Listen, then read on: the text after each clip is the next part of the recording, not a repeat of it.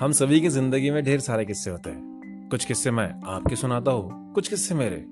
Hello सलाम, नमस्ते, दुआ, खैरियत, कैसे आप सभी लोग? I just hope that you all doing well आज आप सुन रहे हैं महेश खन्ना स्टोरीज में मेरी कहानी, मामू की मौत पार्ट टू तो क्या आप ये कह रहे हैं कि घर में दो दिन के लिए ताला लगा दिया जाए? हुँ? मामू का प्लान सुनकर छुट्टन ने पूछा। तो वो बोले, ताला लगाकर दोनों कहीं गायब हो जाते हैं। खबर बढ़ते ही लोग भागे भागे आएँगे। अरे अफरा तफरी मच जाएगी। सभी यही कहेंगे कि भाई, बहुत नेक इंसान था। दो दिन सब सुनेंगे और तीसरे दिन भीड़ को हटाकर कह देंगे कि भैया, मेरे सारे चाहने वालों, वो अखबार में आया स्टार, गलत था और मैं बिल्कुल सही सलामत ठीक हूँ। और बन जाएँगे हीरो। क्या कहते छप्पन सही है ना? प्लान में दम था कि नहीं, ये तो पता नहीं। सनक बहुत थी। उसी वक्त दवाखाने के दरवाजे पर ताला लगा दिया गया और मामू मामू किसी दूर दराज के शहर में दो दिन गुजारने के लिए निकल गए। वो कभी किसी अनजान चाय की दुकान पर वक्त बिताते तो कभी किसी होटल पर तो कभी किसी पार्क में ही अपना गमछा बिछाकर सो जाते। उनके दिमाग में तो यही चल रहा था कि गाँव में दवा खाने के सामने हज़ारों लोगों की भीड़ जमा हो गई होगी। कोई कह रहा होगा कि ये मैं क्या पढ़ रहा हूँ अखबार में?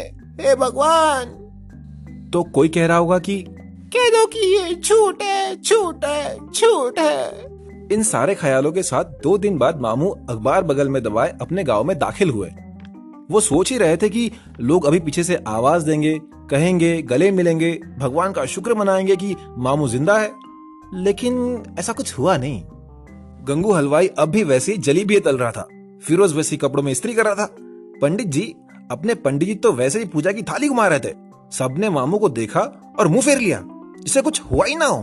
हम्म मामू को गुस्सा नहीं लगा, झुंझलाते हुए पैर पटकते हुए वो घर पे आ गए। देश में आधे से ज़्यादा लोग अखबार नहीं पढ़ते वो देश क्या खाक तरक्की करेगा? आ नहीं तो मामू दादा खोल रहे थे कि पीछे से छप्पन आया। कोई नहीं आया मामू ना किसी ने कुछ पूछा। बस ये कुछ खत थे। खत उन्हीं लोगों के जिनसे आपने कर्जा लिया हुआ है उधार लिया आपने। पूछ रहे थे कि मामू ज़िंदा की मर गए? मामू ने खत लिए और गुस्से में एक तरफ़ फेंक दिए। मामू अंदर बैठे ही थे कि बाहर से एक आवाज़ आई। ए मामू लौट आए क्या? वो फुंसी के चक्कर में बैठने में बड़ी दिक्कत होती है। देख ले ना एक बार। तुम्हारी तो आओ आओ जरा अंदर। तुम्हें बैठा ही मैं कायदे से आओ। मामू ने गुस्से से कहा तो वो पैंट शर्ट पहने शख्स जो एक पर थोड़ा उठाकर चल रहा था थोड़ा लंगड़ा कर अंदर आया और बोला आ, उस दिन आप नहीं थे ना मामू? तो एक मोहतरमा आई थी यहाँ। अपना नाम क्या बता रही थी? फुंसी फुंसी फुंसी नहीं अफसाना अफसाना हाँ अफसाना। अफसाना?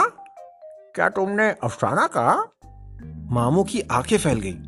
उन्होंने पूछा तो उनकी आँखों में जवानी की रोशनी सी छा गई। अफसाना का जो ज़िक्र किया तूने ए हमनशी एक तीर सा सीने में मारा कि दिल मेरा हाय हाय।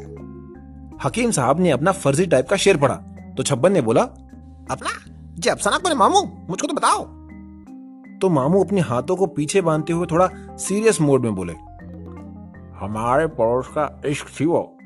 बेहद खूबसूरत।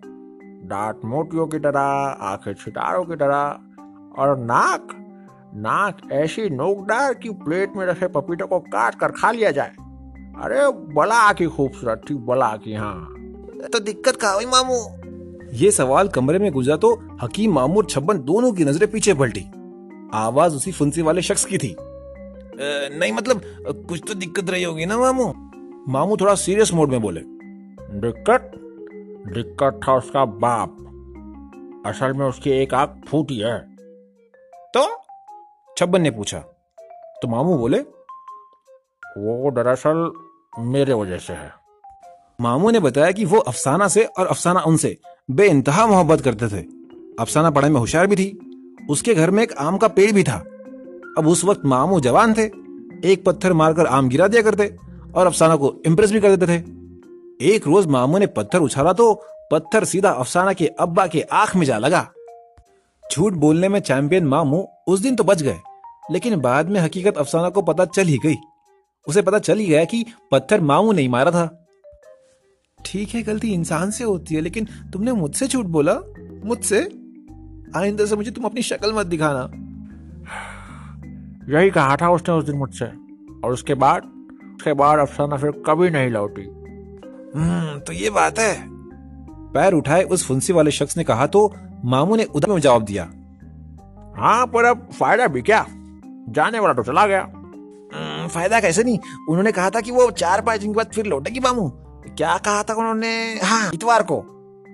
क्या? सच में? अफसाना आने वाली है? मामू ने कहा। मामू खुशी से झूमने लगे। ओ भाई कोई बात नहीं। गलत स्टार्ट तो सही पर उसके वजह से फ़िक्र में हमारी मोहब्बत तो लौट आई, है? क्या कहते हो शब्बन? पुराने इश्क की याद में मामू का चेहरा खिल गया था।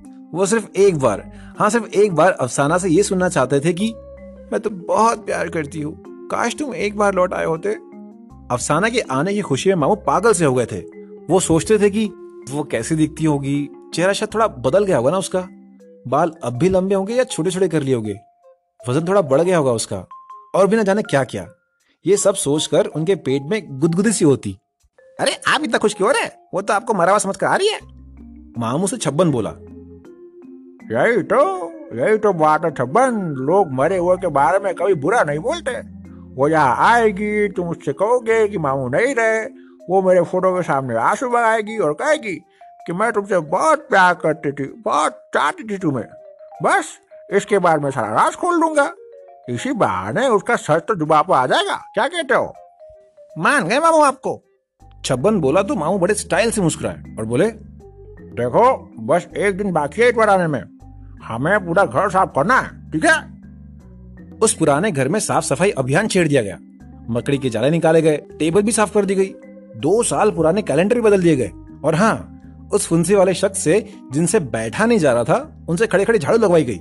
इस शर्त पे कि बाद में उनका इलाज फ्री में किया जाएगा।